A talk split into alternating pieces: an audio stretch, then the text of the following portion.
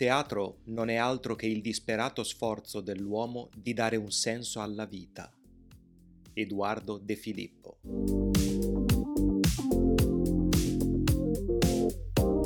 Benvenuto o benvenuta in questo nuovo episodio del podcast di Vaporetto Italiano. Oggi, come avrai intuito dalla citazione iniziale, parliamo di teatro. Che meraviglia! Se mi segui da un po', probabilmente sai che il teatro rappresenta un elemento fondamentale della mia vita. È una cosa di cui non potrei mai fare a meno. In realtà ho dovuto farne a meno negli ultimi due anni, ma è sempre rimasto nel mio cuore. La mia speranza è che da quest'anno il mio impegno teatrale possa ripartire e che possa finalmente ritornare sul palco per sentirmi libero lassù. Nell'episodio di oggi vorrei parlarti di come è nato questo mio giovane amore per il teatro. Giovane perché ho cominciato a fare teatro otto anni fa, mentre l'ho ignorato per tutti i 29 anni precedenti. Dunque, com'è nato il mio amore, o potrei chiamarla dipendenza, per il teatro? Era il 2014, avevo 29 anni e odiavo il mio lavoro. Descrizione breve, concisa, ma sufficiente per descrivere lo stato d'animo che mi guidava in quel periodo. Lavoravo come junior brand manager in un'azienda di Bologna. Lo so, è un anglicismo, ma questi sono i nomi che in Italia usano per rendere più fighi i lavori. Project manager, brand ambassador, international export manager, bla bla bla. Il problema per me non era il nome della mia mansione, quanto la mansione stessa. Il problema era il percorso professionale che avevo scelto, guidato dall'idea secondo la quale bisogna fare carriera. Non eccellevo in quel lavoro, anzi, tutt'altro. Nelle riunioni facevo scena muta costantemente. Non avevo molta iniziativa e mi sentivo sempre un pesce fuor d'acqua. Vedevo gli altri colleghi pieni di idee, con una parlantina invidiabile e pensavo loro sono più bravi di me. Fortunatamente non ho mai dato la colpa ai colleghi o al lavoro. Ho fatto un po' di introspezione. Mi sono messo in discussione e ho capito che forse dovevo aggiustare qualcosa dentro di me, o meglio, capire di più la mia personalità. Ho fatto ricerche di ogni tipo, su internet ovviamente. Come diventare più estroversi? Come superare la timidezza? Come parlare di più? Come fare carriera? Come migliorare l'autostima e così via. Una pioggia di idee e tecniche di ogni tipo, ma una sola ha attirato la mia attenzione. Fare teatro. Un articolo proponeva il teatro come strategia per conoscersi meglio e per aprirsi agli altri e al mondo. Il teatro. Non solo non ci avevo mai pensato prima, ma non mi sentivo assolutamente in grado di fare teatro. Ci ho rimuginato su e più ci pensavo, più mi sembrava interessante. Dovevo provare. Io ho sempre avuto una grande abilità, un vero talento, trovare informazioni. Non so dove io l'abbia imparato, ma riesco sempre a trovare le informazioni che cerco e quel giorno cercavo un corso di teatro. Ho digitato su Google corso di teatro a Bologna e voilà! Un corso intensivo di improvvisazione teatrale di un fine settimana con inizio il sabato successivo. Ecco, diciamo che non pensavo proprio di iniziare subito con l'improvvisazione, ma era tutto quello che avevo trovato. Ho compilato il modulo, l'ho inviato via email ed ero iscritto. Ero così curioso. Il terrore poi è arrivato il giorno prima del corso. Quante aspettative avevo! Ah, con questo corso diventerò una persona più aperta, estroversa, espansiva. È il momento di dare spazio a un nuovo Francesco. Mi ripetevo.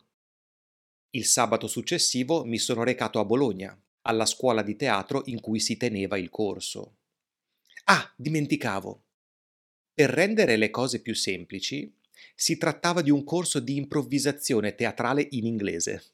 Giusto perché non era abbastanza difficile l'improvvisazione, facciamolo anche in lingua straniera. L'insegnante era una ragazza americana di Boston, molto simpatica e decisamente competente. Abbiamo iniziato con alcuni giochini semplici per conoscerci e rompere il ghiaccio, e poi sono iniziate le attività di improvvisazione vere e proprie. In un esercizio l'insegnante introduceva un contesto e un paio di partecipanti doveva cominciare a improvvisare sulla base di quel contesto. Poi, a turno, anche gli altri dovevano inserirsi nella situazione, sempre improvvisando. C'erano poi attività in cui bisognava improvvisare in base alle emozioni menzionate dall'insegnante oppure iniziare un discorso partendo dall'ultima parola pronunciata dalla persona prima di te.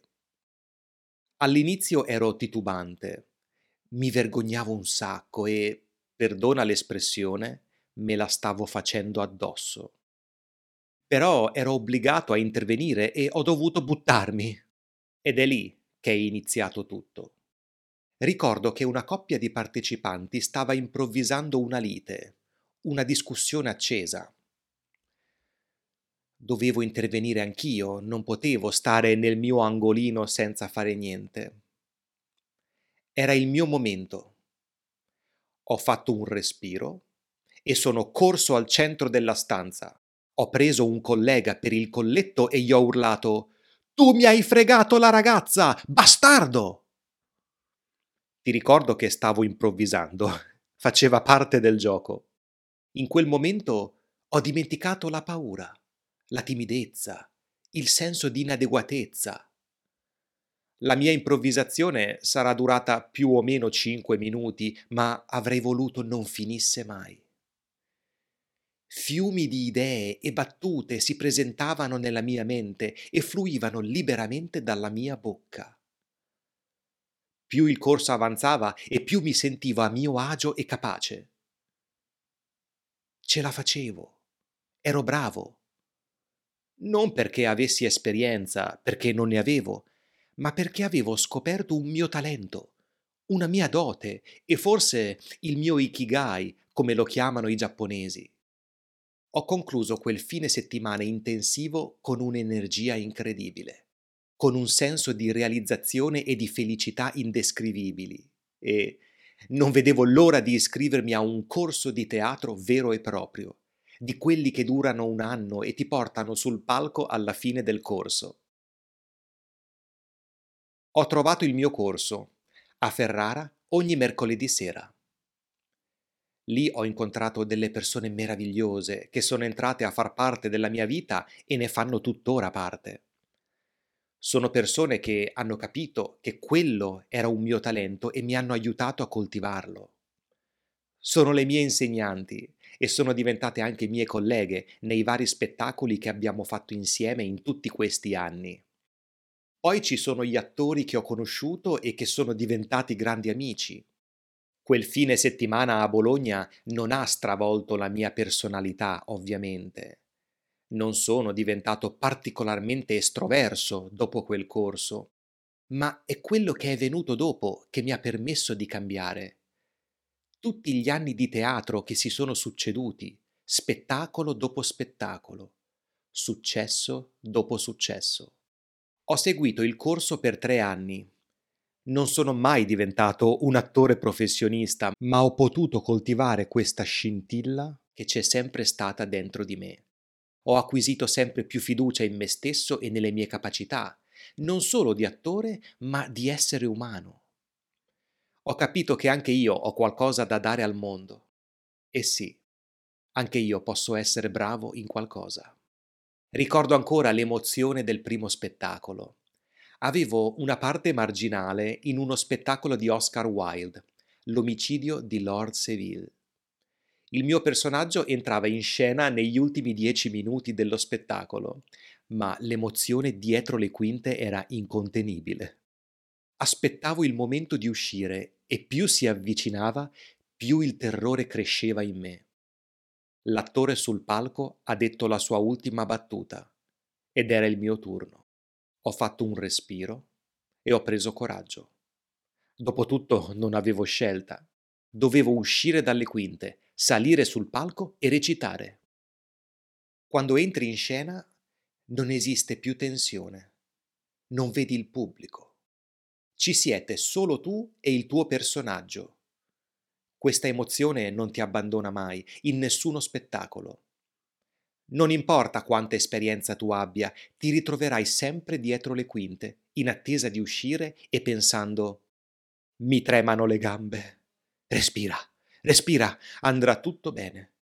Oddio, ho dimenticato tutte le battute. Ogni anno recitavo in uno spettacolo differente, finché non è arrivata la prova più grande il ruolo di protagonista in uno spettacolo. Si trattava della commedia francese La cena dei cretini e a me, guarda caso, hanno dato il ruolo del cretino. Quando ho ricevuto il copione avrei voluto piangere. 72 pagine di battute da imparare a memoria e uno spettacolo di due ore in cui avrei dovuto restare sul palco per tutto il tempo. Lì ho capito quanto fosse difficile far ridere le persone e creare un personaggio comico e divertente. Non ho voluto emulare l'attore del film francese, per quanto lui sia stato bravissimo in quel film. Ho ricreato il personaggio da capo, usando la mia creatività e il mio intuito. La regista mi aveva dato carta bianca e ho accettato la sfida. Dare carta bianca a una persona significa dare a una persona un progetto o un lavoro senza indicazioni, così quella persona può usare la propria creatività, le proprie idee e decidere come svolgere quell'attività o quel lavoro. L'espressione è dare carta bianca e la regista mi aveva dato carta bianca, quindi io potevo creare il personaggio secondo il mio intuito, la mia creatività o le mie preferenze. Provavo in macchina mentre andavo e tornavo dall'ufficio. Lavoravo ancora in azienda allora. Più provavo e più mi venivano in mente espressioni, movimenti e caratterizzazioni da dare al personaggio. Dopo poco più di un mese il personaggio era nato. Dovevo solo imparare a memoria tutta quella marea di battute. C'è voluto un po', ma ce l'ho fatta. Era così divertente fare le prove. Eravamo un gruppo affiatato che condivideva questa grande passione per il teatro. A ogni prova aggiungevo una caratteristica al mio personaggio e quanto ridevano i miei colleghi. La prima dello spettacolo ha avuto luogo alla Sala Estense, un piccolo teatro nel centro di Ferrara. Mamma che agitazione! Sono arrivato a teatro cinque ore prima dell'inizio dello spettacolo per fare le ultime prove, preparare la scena e verificare le luci. Non ti nascondo che il mio intestino dava segni di grande agitazione e fortunatamente c'erano due bagni a disposizione. Francesco, sono le otto, comincia a prepararti. A queste parole pronunciate dalla regista mi si è gelato il sangue. Il momento si avvicinava le gambe tremavano e l'intestino si ribellava. Mancano cinque minuti! Forza! Tutti in cerchio e diamoci la mano! gridò di nuovo la regista. Abbiamo fatto un paio di esercizi di riscaldamento della voce e abbiamo iniziato a gridare merda, merda, merda, toccandoci il sedere a vicenda. È così che si fa a teatro per incoraggiarsi e augurarsi buona fortuna. Quindi in questo caso non è una volgarità. La sala era piena. Le luci si sono spente. La musica è partita e la cantante che doveva aprire la scena ha iniziato la sua esibizione. Finita la canzone era il mio turno e sono uscito. Occhiali da sfigato, espressione da ebete e un vestito inguardabile. Questo era il mio personaggio ed è venuto meravigliosamente. Lo avevo creato io e, per quanto finto, era la cosa più reale che potessi creare. Due ore sono volate, non me ne sono nemmeno reso conto.